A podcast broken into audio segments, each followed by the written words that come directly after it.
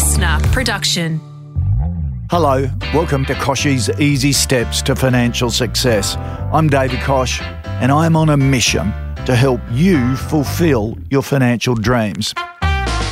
Now, last time we met, I spoke to you about how to cut costs so you can save more of your hard earned cash and put it towards that financial goal you set yourself right back at the beginning of this podcast series. And now it's time to focus on growing your income. I'm going to tell you how you can bring home more of the bacon. You see, when people do their household budget, they always focus on the expenses and costs. They cut their way to extra cash. And that's good, cutting out the financial wastage, the things you don't need, but that can only go so far. What happens, for example, when you've cut to the bone, you've turned your life into a misery, and you still can't make enough money to meet that financial goal or dream? Listen up. The secret is looking at the other side of the budget your income. Live better and earn more cash. Now, I've always worked two or three jobs at once. It's how we survived bringing up four kids. And to be frank, I've actually never trusted TV for a living, so I've tried to have a few extra strings to my bow. And I have to say, it's never been easier to have a second job or a side hustle to earn that extra income. More on that later. But let's start with your primary source of income, your salary. Think of it as your own version of lotto or the cash cow if you're a sunrise viewer. Think about it. Earning an extra 20k a year is worth an extra $600,000 in today's dollars over a 30 year career. That is like your own lotto win. It's incredibly important because for most Australians, their wage is their most critical source of income. It drives the family budget and determines what, if anything, is left over for little luxuries and lifestyle expenses. So the big questions are Is your job paying you enough? And if not, what can you do to work towards getting a higher wage? So let's start by taking a good look at your job and stress testing it with these same hard questions. First up, what are your career goals? Have a long, hard think about what your dream job is. And are you currently doing it or on the path to getting there? If not, I'm going to ask you why not? Working is a large investment of your time. And other than the income you earn, it's important for your job to be an investment in your future. It should motivate you towards or prepare you for reaching your ultimate career goal. Get out a piece of paper, write down your long term career goal. Then list the short and medium term goals you need to achieve to get there, like specific experience or further education. Set some time frames and then follow your career plan. It's very hard to stay motivated in a job that doesn't challenge you, fulfill you, or set you on the road to a better future. The second big question is Does your company have good prospects? And is it growing? Because the Australian economy is undergoing a huge change at the moment because of technology, digital disruption, and globalisation. Some industries are riding those opportunities from this change, others are being threatened by it. So, make sure you're working for a company benefiting rather than being battered by this new environment. So, how can you figure out if your company has good prospects? Well, a company that's under financial pressure is likely to be in the bunker cutting costs and limiting opportunities to staff. You'll see telltale signs like retrenching staff, a freeze on hiring, a clamp down on expenses, and paying suppliers late. If there's a clear explanation on why these changes are happening in the business you work in, like they're restructuring to grow or they're merging with a recent acquisition, then position yourself to be part of the new structure. If there's no explanation, then maybe, just maybe, you need to look for an employer which has better prospects. Next up, does your boss value you? Speak to your current boss about your future with the company. They have such a huge impact on whether or not you'll be considered for advancement. It's important to prove you are worth the extra money and responsibility by making a list of recent achievements you've made within the company. Things like, oh, exceeding sales budgets, or maybe you took on extra work, or outperforming colleagues in some way. Also, remind the boss of any unique skills you've got, experience, or contacts you bring to the position, and also share your goals with them to show that you're serious about getting ahead. You want them to realise how valuable you are to the company and how difficult you'd be to replace. Now, if the boss doesn't show any great interest in what you do or who you are, then there's only a very slim chance of being better off staying where you are. Remember, we're trying to find more income here. And if your boss isn't going to invest their time in you, they're not likely to up your salary in any significant way either. Now, look for the most important jobs in your company and what you can do to get one.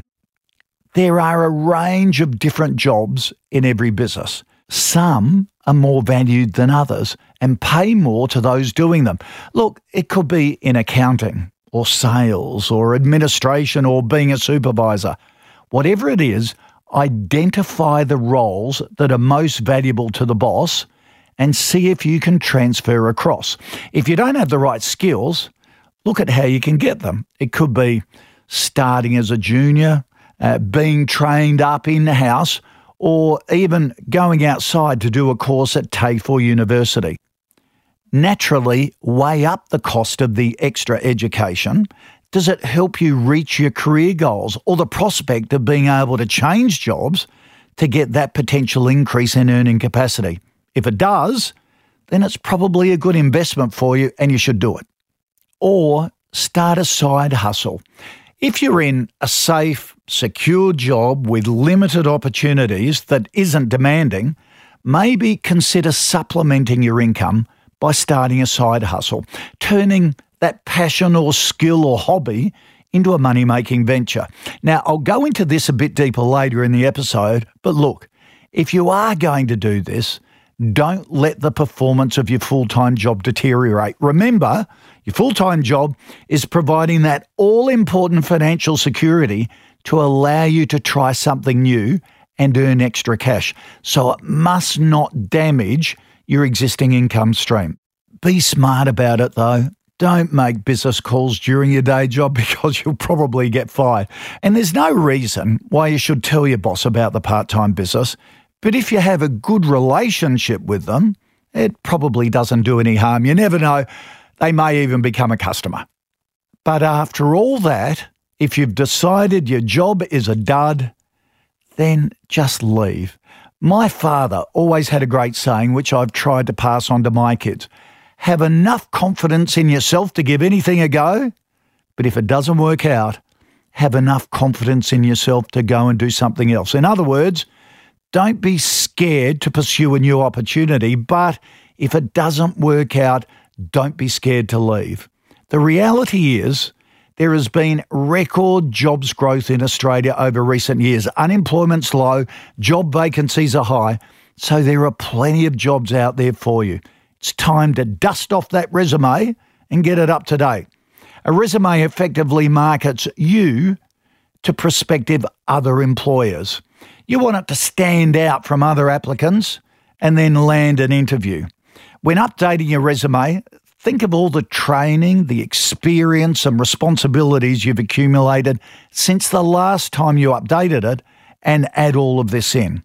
Include all your relevant experience, your qualifications, skills, Emphasize big career achievements. Remember, this is a marketing program marketing you. Look at the advertised criteria for any job ads and tweak your resume for different job applications to make sure you're clearly meeting them.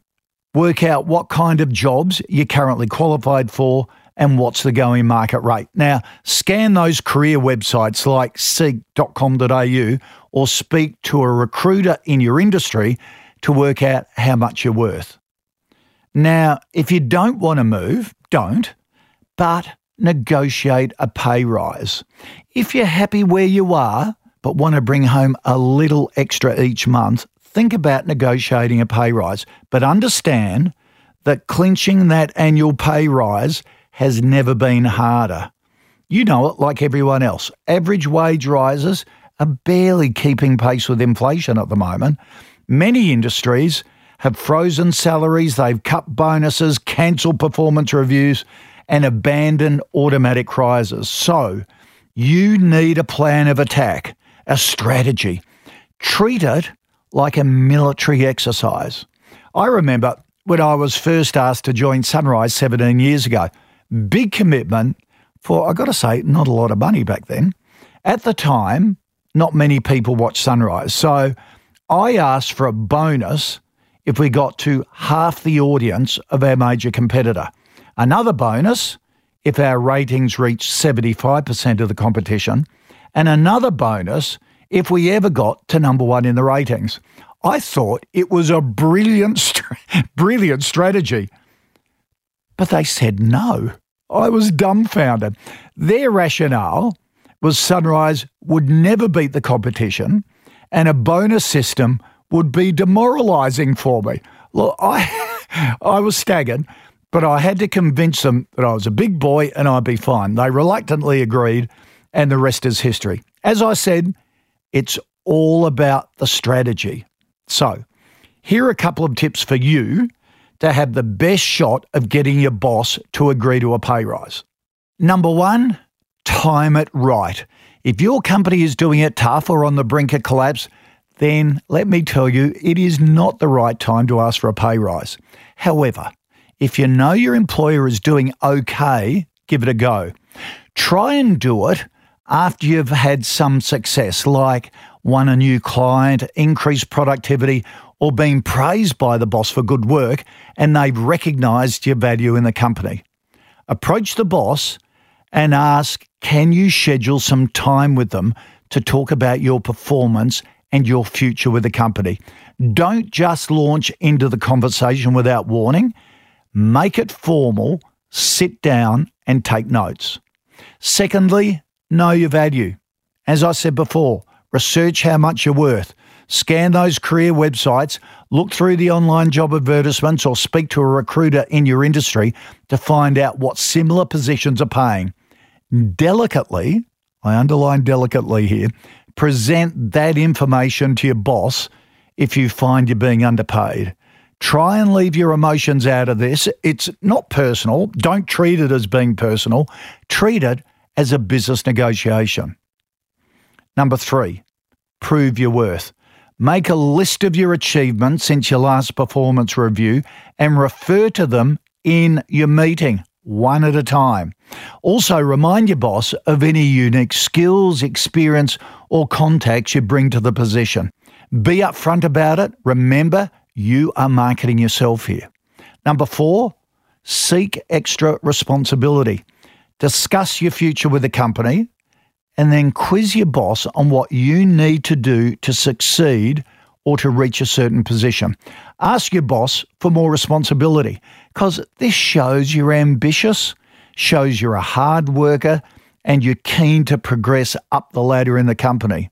If there's a new system being introduced, for example, offer to become the first to learn it so you can teach other staff.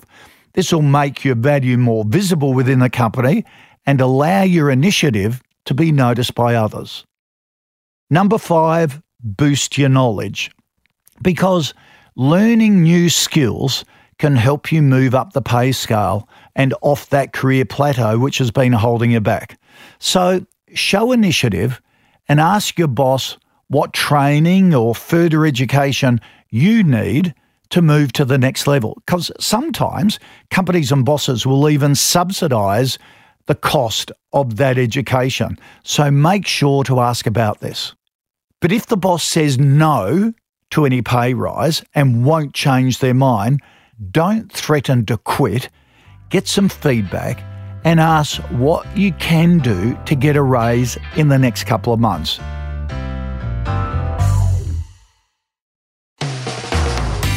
But it's not always just about getting that pay rise. There are also some alternatives to a straight income pay rise, which can still make a big difference to your lifestyle. For example, let's talk about salary packaging, where you get non cash benefits. Some of the most common packaging arrangements include salary sacrificing into superannuation to boost your retirement savings funding a car lease, or maybe buying you a laptop. Check with your boss to see whether they offer salary packaging as a benefit and what items they've selected for their employees to package. The idea is rather than earn extra income, you save on some costs which your boss will pay, and usually they get a tax deduction for it. Or look at personal development. Ask your boss if they'd invest in your development. They may be more willing to fund this if they believe the skills you gain will make you a more effective employee and help build their business and their profits. Now, this helps them understand that it's a worthwhile investment for the business. This is a business expense for the boss, so staff training also comes with tax advantages and they're more likely to say yes. And look for other intangible benefits you know, flexible working hours are becoming the norm in Australian business, and the ability to work from home one day a week could do wonders for your lifestyle and family life, plus help save on daycare costs, travel costs, or even after school care. Okay, so that's the strategy for getting more income from your main job. Now, let's talk about the idea of a side hustle. Having a side hustle, or moonlighting as it used to be called back in my day, can be the difference between getting rich or just plodding along. It's as simple as that. Having a job generally will let you pay all your expenses, save a little, maybe enjoy some luxuries, and generally be comfortable. But throw in a little money on the side that's not tied to any bills that need paying, and this money can go directly to building wealth through smart investments and the magic of compounding. That is where the fun starts, let me tell you. The reality is that it's very hard to become rich working for someone else. And I mean only working for someone else. Not everyone has the desire or even the personality to start and run their own business. But that doesn't mean you'll never be rich if you work for someone else but you need to have something on the side that is yours, that you own, that becomes an asset and a new source of income. So become an employee by day, entrepreneur by night. And let me tell you, you won't be alone. An increasing number of Australians are operating online stores outside their full time jobs, and 7% of Australians have a second job in the so called gig economy. They're doing things like working for Airtasker, Uber, Deliveroo, maybe renting a room on Airbnb. An analysis of over 1,700 online operators found a large proportion of Australians working on their own online stores well into night. That's according to Big Commerce. And it shows that online store owners clock off from their full time job and then become their own boss. For example, a friend of ours who's a nurse loves baking.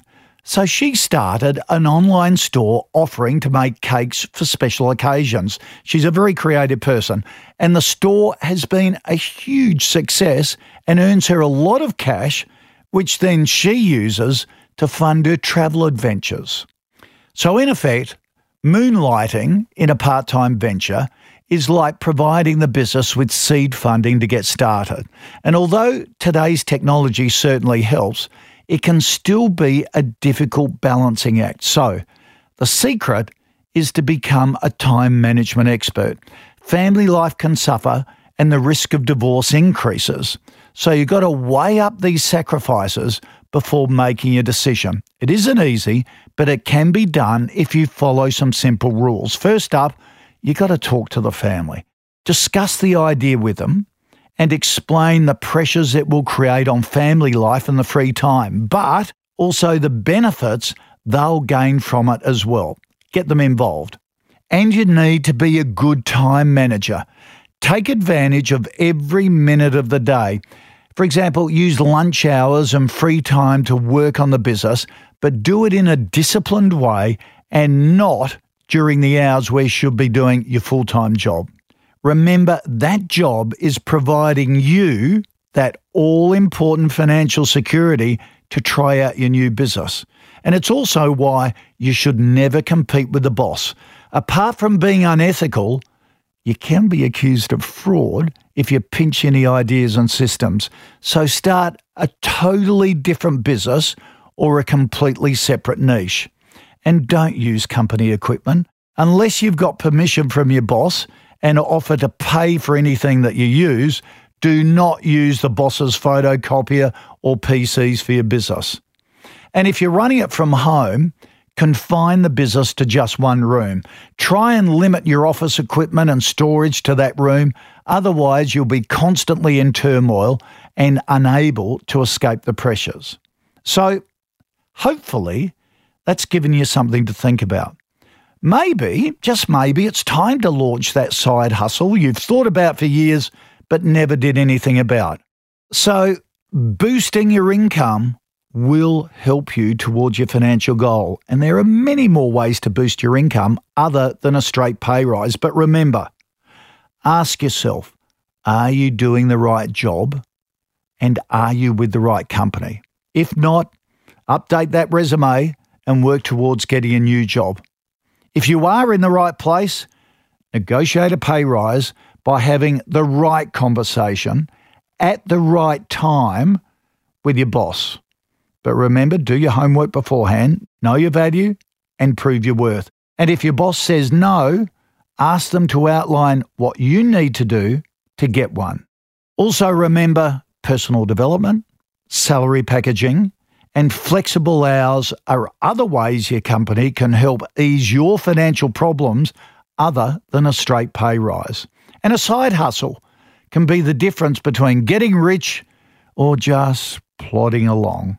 But if you are going to do a side hustle, don't let it damage your regular job because this can put you in even more financial distress. If you want to learn more tips and tricks, head to the Your Money and Your Life website.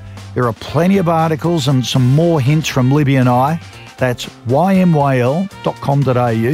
Good luck. And when you're ready to take the next step in getting your financial life under control, I'll be here waiting. Kochie's Easy Steps to Financial Success was presented by David Koch. Producer, Melanie Ruiz. Executive producer, Jennifer Goggin. Sound production by Darcy Thompson. Listener.